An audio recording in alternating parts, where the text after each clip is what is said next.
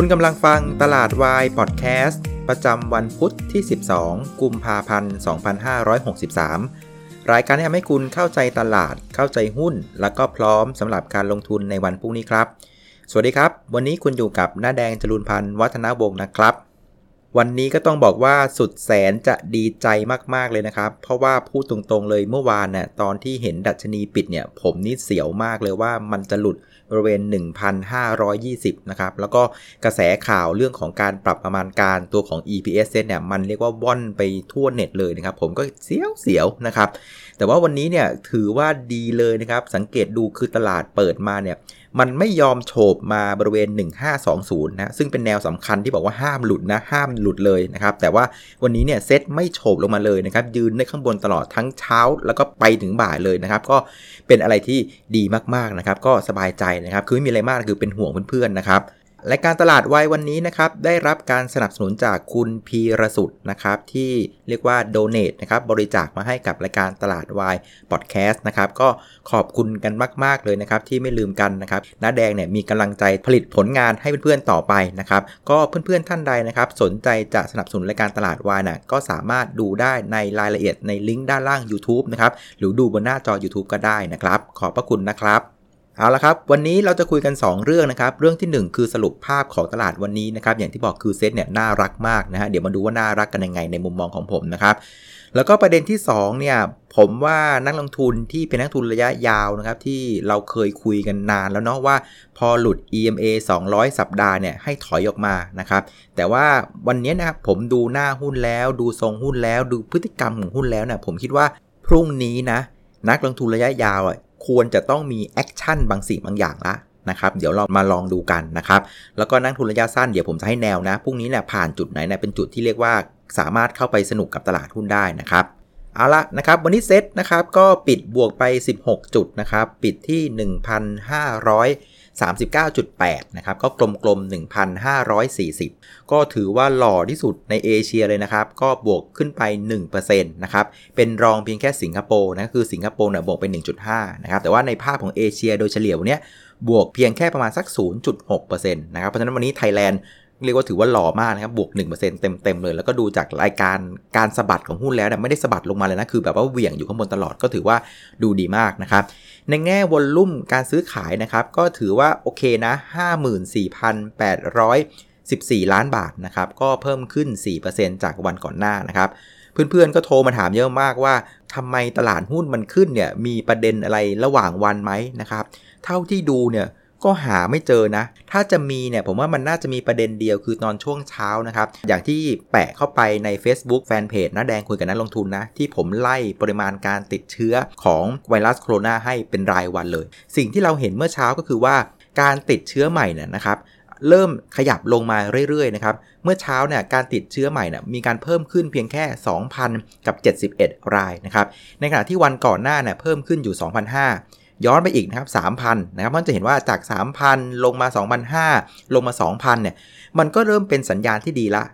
ซึ่งอย่างที่คุยกับน้องเพชรเมื่อเช้านะคือการที่เราเห็นการเพิ่มขึ้นของผู้ติดเชื้อที่มันอยู่ในลักษณะว่าลดลงนะครับคือเห็นจุดพีคนะครับจุดพีคของการติดเชื้อเนี่ยมันอยู่วันที่2กุมภาพันธ์นะครับวันนั้นน่ะวันเดียวเนี่ยมีผู้ติดเชื้อเพิ่มขึ้นถึง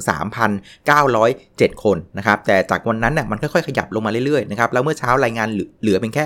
2,000 นะคืออย่างเงี้ยผมว่ามันดีในแง่ของนักวิเคราะห์คือถ้าเราเห็นจุดต่ำสุดเห็นความพีคของมันละว่าอยู่วันที่2กุมภาพันธ์นะครับพอเราเจอความพีคปุ๊บเนี่ยนะครับมันก็ทำให้พวกนักวิเคราะห์นักเศรษฐศาสตร์จะเริ่มสามารถประเมินผลกระทบในเชิงลบได้นะครับคือถ้าเราไม่เจอจุดพีคเนี่ยมันจะไหลไปเรื่อยๆไงเราก็ไม่รู้มันจะลึกขนาดไหนนะครับพอมันเจอจุดพีคแล้วมันกลับตัวเงี้ยเนี่ยตลาดชอบนะคืออะไรที่ตลาดพอที่จะประเมินได้เนี่ยอันเนี้ยผมว่ามันจะเริ่มมีความชัดเจนมากขึ้นนะครับแต่มันมีข้อสังเกตอันนึงนะครับคือจากเนื้อหาที่ผู้ติดเชื้อรายวันน่ะมันลดลงนะครับแต่สิ่งที่เราเห็นวันนี้คือหุ้นท่องเที่ยวอ่ะไม่เด้งนะไม่บวกนะส่วนใหญ่จะแกว่งตัวออกข้างนะครับก็อาจจะให้คำอธิบายได้ว่าเพราะว่าช่วงก่อนหน้ามันอ่ะเป็นกลุ่มที่ลงมากลุ่มแรกนะครับแล้วมันก็เป็นกลุ่มแรกที่มันเด้งด้วยนะครับเพราะฉะนั้นวันนี้เนี่ยมันก็เลยไปเปลี่ยนไปเล่นหน้าหุ้นตัวอื่นก่อนนะครับก็เป็นลักษณะที่ไซด์เวย์นะครับรออีกนิดนึงนะครับพอทุกคนกลับขึ้นมาเด้งในระดับที่พร้อมแล้วเนี่ยผมเชื่อว่ากลุ่มท่องเที่ยวก็จะเดินหน้าได้ต่อนะครับ คราวนี้เรามาดูหน้าหุ้นเชิงบวกกันบ้างนะครับ3ตัวแรกที่ดันตลาดได้วันนี้เนี่ยก็จะมีตัวของธนาคารไทยพาณิชย์นะ 3.6% Advance บวกมา 1.8% ปทสผเนี่ยบวกมา 1.6% เฉพาะ3ตัวนี้นะครับก็ช่วยดันตลาดได้ประมาณสัก3จุดมาดูตัวแรกนะครับ SCB เนี่ย SCB วันนี้นะไทยพาณิชย์เนี่ยเรียกว่าดีดตัวแรงที่สุดในกลุ่มธนาคารเลยนะครับบวกมา 3.6% นะครับแต่ว่าถ้าเข้าไปดูกราฟเนี่ยแล้วคุณลองไล่กราฟดู SCB กสิกร BBL เนี่ยอาการยังเป็นเหมือนกันหมดคือเป็นลักษณะของการรีบาวนะครับยังไม่ใช่เรื่อง direction ที่ชัดเจนนักนะครับส่วนตัวที่2คือ Advance เนี่ยนะครับวันนี้มีข้อสังเกตที่น่าสนใจคือ Advance เนี่ยบวกไป 2% นะครับ True บวกไป 2%แต่คุณพี่ DTAC เนี่ยนะครับปรากฏว่ายังปรับตัวลงต่อนะครับคือเมื่อวาน XD 1.6 บาทลงมา2บาทสลึงไม่พอวันนี้ลงต่ออีก 4% ซึ่งอันเนี้ยนะมันกำลังเป็นการสะท้อนว่าคนที่ไม่สนใจที่จะเรียกว่าเล่นในเกมของ 5G นะคือใครที่จะไม่ประมูลอย่างจริงจังเนี่ยโอกาสเป็นผู้แพ้ในอุตสาหกรรมเนี่ยค่อนข้างสูงมากแล้วปรากฏว่าเมื่อตอนเย็นผมไปอ่านข่าวล่าสุดนะคือวันนี้จะเป็นวันที่ประกาศคุณสมบัตินะครับคนที่จะเข้าร่วมประมูล 5G เนี่ยมันก็เปิดไพ่แล้วปรากฏว่านะครับคลื่นนะครับที่สำคัญที่สุดในการเล่น 5G รอบนี้นะครับคือคลื่น 2,600 เมกะเฮิรตซ์เนี่ยปรากฏว่านะครับ DTAC ไม่ร่วมประมูลคลื่น 2,600 นะกลายเป็นว่ามีเพียงแค่ Advance Trueแล้วก็แคทเนี่ยนะครับที่ร่วมประมูลคลื่น 2,600 คลื่น 700แล้วก็คลื่น 26,000 เมกะเฮิรตซ์นะครับมีเพียงแค่3เจ้า DTAC ไม่เข้าคลื่น 2,600 มันก็เลยทำให้ตลาดตีความเลยว่าบนเกม 5G เนี่ย DTAC แม่งเหนื่อยแน่นอนถ้าเกิดทั้ง3เจ้าไม่ว่า Cat นะครับ Advance 2 ได้คลื่น 2,600 ไปเนี่ยเขาจะรัน 5G ได้ดีกว่านะโอกาสที่DTAC จะสูญเสียนะโมเมนตัมสูญเสียลูกค้ามีความเป็นไปได้สูงนะครับก็เลยทำให้ภาพวันนี้Advance ขึ้น True ขึ้นไม่รู้ล่ะใครชนะแต่ที่แน่ๆ DTAC ไม่เอาละลงไป 4% สำหรับวันนี้นะครับแต่อย่างไรก็ดีนะครับ DTAC ก็ห้อยติ่งไว้หน่อยนะครับเขาก็บอกว่าเขาขอยื่นประมูลเฉพาะขึ้น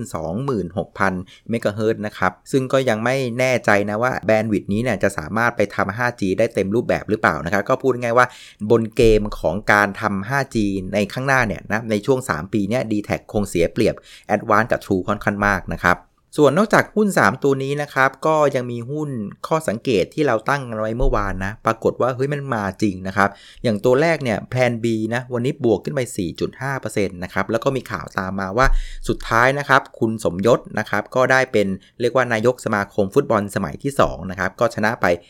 51-17 เสียงนะครับมันแพลน B ก็มีลุ้นละนะครับสำหรับการประมูลรอบถัดไปเนี่ยแพลน B จะได้หรือเปล่าไม่รู้แหละแต่ในเมื่อเป็นคนที่เคยรันสัมปทานมาก่อนนะครับก็คงมีประสบการณ์ค่อนข้างเยอะงั้นตลาดก็เริ่มมีความเชื่อแล้วว่าแพลน B เนี่ยอาจจะเป็นผู้ชนะนะฮะสัญญาสัมปทานเกี่ยวกับเรื่องของคอนเทนต์ฟุตบอลกับของไทยพรีเมียร์ลีกในสมัยที่2ก็ได้งั้นนี่ก็เป็นความเชื่อที่ทำให้วันนี้แพลน B ปรับตัวขึ้นมาได้ 4.5% ส่วนอีกตัวหนึ่งนะครับบัตรเครดิต KTC นะครับเหมือนเดิมเลยครับหน้าเทรดหุ้นออฟเดย์เนี่ยมาอีกแล้วนะครับวันนี้ KTC บวกไปอีก 2.6% นะครับเรื่องนี้น่ะสอนให้รู้ว่านะครับหุ้นน่ะก็เหมือนคนนะประวัติศาสตร์อ่ะมักจะซ้ำรอยนะครับแล้วก็พฤติกรรมกับนิสัยอ่ะเหมือนเดิมนะครับเพราะงั้นใครที่อยากจะศึกษาเรื่องของหน้าเทรดออฟเดย์นะก็ไปดูลิงก์นะครับปฏิทิน Off Day ฤดูกาลนี้ได้นะเดี๋ยวผมจะแปะไว้ในลิงก์ด้านล่างของ YouTube นะครับส่วนหุ้นที่กดตลาดวันนี้ก็มี3ตัวนะครับตัวที่1ก็คือตัวของ DTAC นะฮะอย่างที่เล่าไปนะครับลบไป 5% นะครับ DIF ลบไป 1% TCAP ลบไป 1.8% นะครับตัวที่น่าสนใจคือ DIF นะครับ DIF เนี่ยวันนี้ขึ้นเครื่องหมาย XD นะ26สตางค์นะครับแต่ว่าสังเกตดูหุ้นนะลงมาแค่20สตางค์อันเนี้ยผมว่ามันสอดคล้องกับที่น้องเพชรเล่าให้ผมฟังเมื่อเช้าว่าประธานเฟดเนี่ยนะครับก็ได้ไปให้ข้อมูลนะเกี่ยวกับเรื่องของเศรษฐกิจกับสภาคองเกรสเนี่ยแล้วภาพมันอยู่ในลักษณะว่าประเทศอเมริกาซึ่งอาจจะหมายรวมถึงโลกเนี่ยคงจะต้องอยู่ในภาวะที่อยู่ในดอกเบี้ยต่ำๆไปอีกนานนะครับเพราะงั้นแปลว่าถ้าเราอยู่ในภาวะดอกเบี้ยต่ำๆเนี่ยสินทรัพย์ทางการเงินอะไรที่ให้ผลตอบแทนสูงๆเช่นปันผลดีนะครับพวกนี้นะไอ้พวกเนี้ยก็จะเป็นที่หมายปองของนักลงทุนนะครับเพราะงั้นอย่าง DIF เองเนี่ยมันเป็นอินฟราฟันที่ให้ปันผลค่อนข้างสูงนะครับสังเกตดูวันนี้ XD 26นะลงมาเพียงแค่20นะอันนี้ก็เป็นสัญญาณที่ดีนะครับเพราะฉะนั้นน่ะอันเนี้ยมันเป็นการพยายามจะบอกนักลงทุนว่าหุ้นที่เป็น dividend yield สูงหนาๆนะครับสม่ำเสมอนะครับอย่าง Infra Fund ยังคงเรียกว่าถือเพื่อรับปันผลได้สบายๆนะครับ ส่วนมาดูผู้เล่นกันบ้าง นะครับวันนี้นักทุนต่างชาติก็ขายหุ้นไป670ล้านบาทนะครับแล้วก็นักทุนสถาบันซื้อเพียงแค่ 1,171 ล้านบาทก็คงเป็นไอเดียเหมือนเมื่อวานนะผมยังคงเชื่อว่าช่วงนี้นะครับกองทุนเป็นช่วงที่รอดูงบนะครับงบไหนที่มันดีกว่าคาดมากๆเนี่ยก็อาจจะมีแอคชั่นเข้ามาซื้อหุ้นนะครับงบอันไหนตามคาดหรือแย่กว่าคาดนะก็จะเป็นเรื่องของการขายหุ้นนะครับก็คงใช้จังหวะนี้ในการเรียกว่าเซกเตอร์โรเตชันไปหาหุ้นที่ผมว่าสุดท้ายนะการโรเตทที่ดีเนี่ยมันต้องไปหาหุ้นที่มีงบดีแล้วก็มีความหวังในรอบถัดไปนะครับเอาละครับคราวนี้สรุปนะตลาดวันนี้เนี่ยในมุมมองของผมนะก็ถือว่ายอดเยี่ยมนะครับเพราะว่าเปิดมาไม่ลงแฉลบมาใกล้ๆแนวน่ากลัวเลย1520คือเรียกว่ายืนได้อย่างเด็ดขาดนะครับแล้วก็อันที่2ก็คือว่าการที่ปิดดีแบบนี้เนี่ยแล้วก็ยังเหลือเวลาเทรดอีก2วันนะครับพฤหัสกับศุกร์เนี่ยก็ถือว่ามีรันเวย์ให้เราสามารถทำอะไรกับมันได้นะได้ซื้อได้ขายกันก็ถือว่าเป็นอะไรที่ดีนะครับไม่เหมือนช่วงก่อนเนาะชอบมาทำอะไรดีๆวันศุกร์แล้วมันไม่เหลือเวลาให้เล่นเพราะงั้นตอนนี้เหลือเวลาอีก2วันก็ถือว่าเป็นสัญญาณที่ดีนะครับประเด็นที่2คือเรื่องของหน้าหุ้นเนี่ยนะสังเกตดูนะหน้าหุ้นวันนี้เนี่ยมันยังคงเป็นหน้าหุ้นของการรีบาวนะสังเกตดูหุ้นที่เป็น global play นะครับรีบาวนะครับหุ้นธนาคารรีบาวนะครับหุ้นโรงไฟฟ้าเริ่มรีบาวนะครับแต่สังเกตดูนะครับหุ้นที่รีบาวขึ้นมาแล้วก็เป็นตัวที่เกี่ยวเนื่องกับโควิดที่สุดเนี่ยนะครับอย่างหุ้นท่องเที่ยวนะครับหุ้นdomestic play เนี่ยสังเกตดูหุ้นพวกนี้วันนี้ไม่ขึ้นนะแปลกดีไหมนะครับทั้งที่มีข่าวเรื่องโควิดในเชิงบวกนะครับแต่ว่าท่องเที่ยวไม่ขึ้นท่องเที่ยวออกข้างโดเมสติกออกข้างนะครับอันเนี้ยนะครับในเชิงของเหลี่ยมหุ้นน่ะผมว่ามันเสมือนเป็นลักษณะว่าจริงๆไอ้พวกท่องเที่ยวอ่ะนะครับโดเมสติกเนี่ยนะมันลงมาก่อนแล้วมันก็เด้งก่อนนะครับแล้ววันนี้มันรอให้พวกถูกทำกำไรลงมาอย่างโรงไฟฟ้าเด้งขึ้นมามันรอให้พวกโกลด์เพลย์เด้งขึ้นมานะครับเหมือนกับว่าจอดรออ่ะให้ไอ้พวกที่เพิ่งลงมาที่หลังน่ะเด้งตามชั้นให้ทันนะครับซึ่งถ้าเกิดเรามองว่าเซตเนี่ยจะเดินหน้าได้ต่อนะผมว่ามันจะเดินได้2รูปแบบนะครับรูปแบบที่1คือพอ domestic play ท่องเที่ยวเนี่ยนะครับมันรอไอ้พวก go play เด้งขึ้นมาละนะครับจากนั้นเนี่ยมันก็จะเดินหน้าต่อพร้อมๆกันทุกกลุ่มอันนี้จะเป็นภาพที่สวยมากนะครับหรือในลักษณะที่2ถ้าเกิดว่ามันไม่ไปทุกกลุ่มนะครับมันก็ต้องไปในลักษณะของโมเมนตัมนะครับอาจจะต้องใช้เรื่องของแนวต้านสำคัญเบรกปุ๊บเนี่ยตลาดจะวิ่งได้ต่อนะครับซึ่งถ้าเกิดว่าถามว่าตรงไหนเป็นจุดสำคัญมากๆนะครับผมก็มองบริเวณนี้ครับ 1,548 นะครับคือถ้าพรุ่งนี้เปิดบวกปุ๊บแล้วก็ยืนเดินหน้าต่อทะลุ 1,548 เนี่ยอันนี้จะสวยมากๆเลยนะครับก็ถือว่าเป็น2แนวทางละกันแนวทางที่1คือรอทุกคนเด้งขึ้นมาพร้อมกันแล้วเดินหน้าต่ออันนี้จะสวยมากหรืออันที่2ถ้าไปบางกลุ่มเนี่ยก็ต้องเป็นกลุ่มที่สามารถพาเซตเนี่ยผ่าน 1,548 ไปให้ได้ตรงนั้นน่ะตลาดจะเริ่มมีความมั่นใจนะครับเอาละคราวนี้พรุ่งนี้มีอะไรบ้างนะครับผมว่าสำหรับนักลงทุนระยะสั้นนะครับพรุ่งนี้เนี่ยนะครับเรามองแนว1540เป็นสำคัญนะครับคือถ้าตอนเช้าเปิดข้าม1540ได้นะผมว่าถาโถมนะผมว่าความมั่นใจของคนจะมาได้ค่อนข้างดีเลยเพราะฉะนั้นถ้าเกิดว่าพรุ่งนี้เปิด1540เนี่ยจะเล่นหุ้นกลุ่มไหนดีนะครับผมก็มองอย่างนี้ละกันคือเอาตัวที่กลุ่มที่มันพักวันนี้นะกลุ่มที่พักวันนี้ที่ยังไม่ค่อยวิ่งมากๆนะก็คือกลุ่มพวกของไฟแนนซ์นะลองดูแล้วกันนะครับหลายๆตัวหุ้นเริ่มม้วนสวยนะครับแล้วก็อีกกลุ่มนึงก็คือกลุ่มโรงไฟฟ้านะทุกคนเคลียร์มาหมดละนะครับมาหาแนวรับสำคัญแล้วเริ่มม้วนกลับเนี่ยกลุ่มโรงไฟฟ้าน่าสนใจอีกเช่นกันครับสำหรับพวกนี้สำหรับการเก็งกำไรระยะสั้นนะครับย้ำว่าระยะสั้นนะครับส่วนนักลงทุนระยะยาวอย่างที่บอกผมว่ารอบนี้นะอาจจะต้องมีแอคชั่นแล้วล่ะนะครับคือผมให้เงื่อนไขอย่างนี้ถ้าพรุ่งนี้เช้านะเดี๋ยวผมแปะลิงก์ให้อีกนะครับถ้าเราเช็คตัวของผู้ติดเชื้อนะแล้วปรากฏว่าผู้ติดเชื้อใหม่เนี่ยเพิ่มขึ้นมันคงไม่ลงหรอกมันคงจะเพิ่มขึ้นแต่เพิ่มขึ้นน้อยกว่า 2,000 คน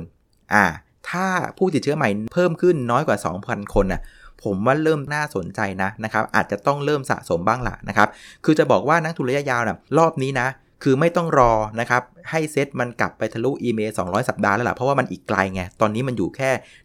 1,540 นะอีกต้องประมาณสัก60 จุดอ่ะผมว่ามันไกลเกินไปมันเสียรอบผมว่าตรงเนี้ยมันเริ่มน่าสนใจเพราะว่าอันที่1เนี่ยโอกาสที่พวกเนี้ยเราจะเห็นการติดเชื้อโคโรนาเนี่ยน้อยกว่า 2,000 ผมว่า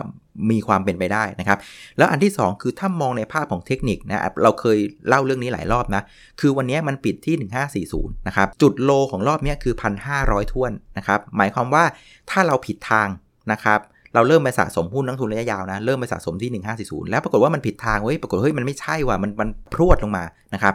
ถ้ามันพรวดลงมาหลุด 1,500 เนี่ยแล้วเราคัทลอสเนี่ยเราจะโดนไป40จุดนะครับ40จุดนะครับบน 1,500 เนี่ยแปลว่าเราจะเสียประมาณสัก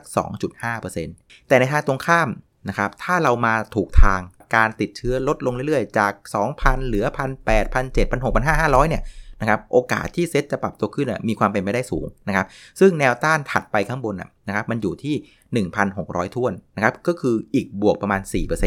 พราะฉะนั้นเกมนี้นะครับบริเวณ 1540 นะครับถ้าเสีย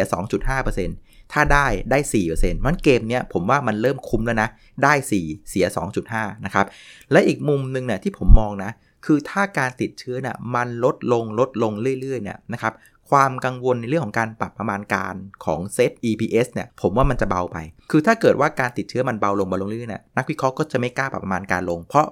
อะไรเพราะเริ่มรู้แล้วว่าเฮ้ยมันเจอบอททอมละต่อให้ปรับประมาณการลงลึกมันอาจจะลงไม่ถึงก็ได้เพราะมันเจอบอททอมในเรื่องของโรคภัยไข้เจ็บแล้วนะครับเพราะฉะนั้นนะครับย้ำอีกทีนะครับสำหรับนักลงทุนระยะยาวนะครับเราจะเล่นเกมนี้เมื่อนะครับพรุ่งนี้เช้านะครับมีการรายงานตัวเลขผู้ติดเชื้อต่ำกว่า 2,000 คนนะครับถ้ามันออกเกมนี้นะครับผมว่าบริเวณ1540เนี่ยนะครับอาจจะต้องเป็นจุดที่เริ่มน่าสนใจเข้ามาเก็บหุ้นได้บ้างแล้วนะครับเอาละครับวันนี้ก็คงจะครบถ้วนนะครับขอบคุณเพื่อนๆทุกคนที่กดติดตามนะครับ Facebook Fanpage น้าแดงคุยกับนักลงทุนนะครับแล้วก็รวมถึง YouTube ตลาดวาย Channel ด้วยนะครับวันนี้ขออนุญาตลาไปก่อนนะครับเจอกันวันพรุ่งนี้นะครับสวัสดีครับ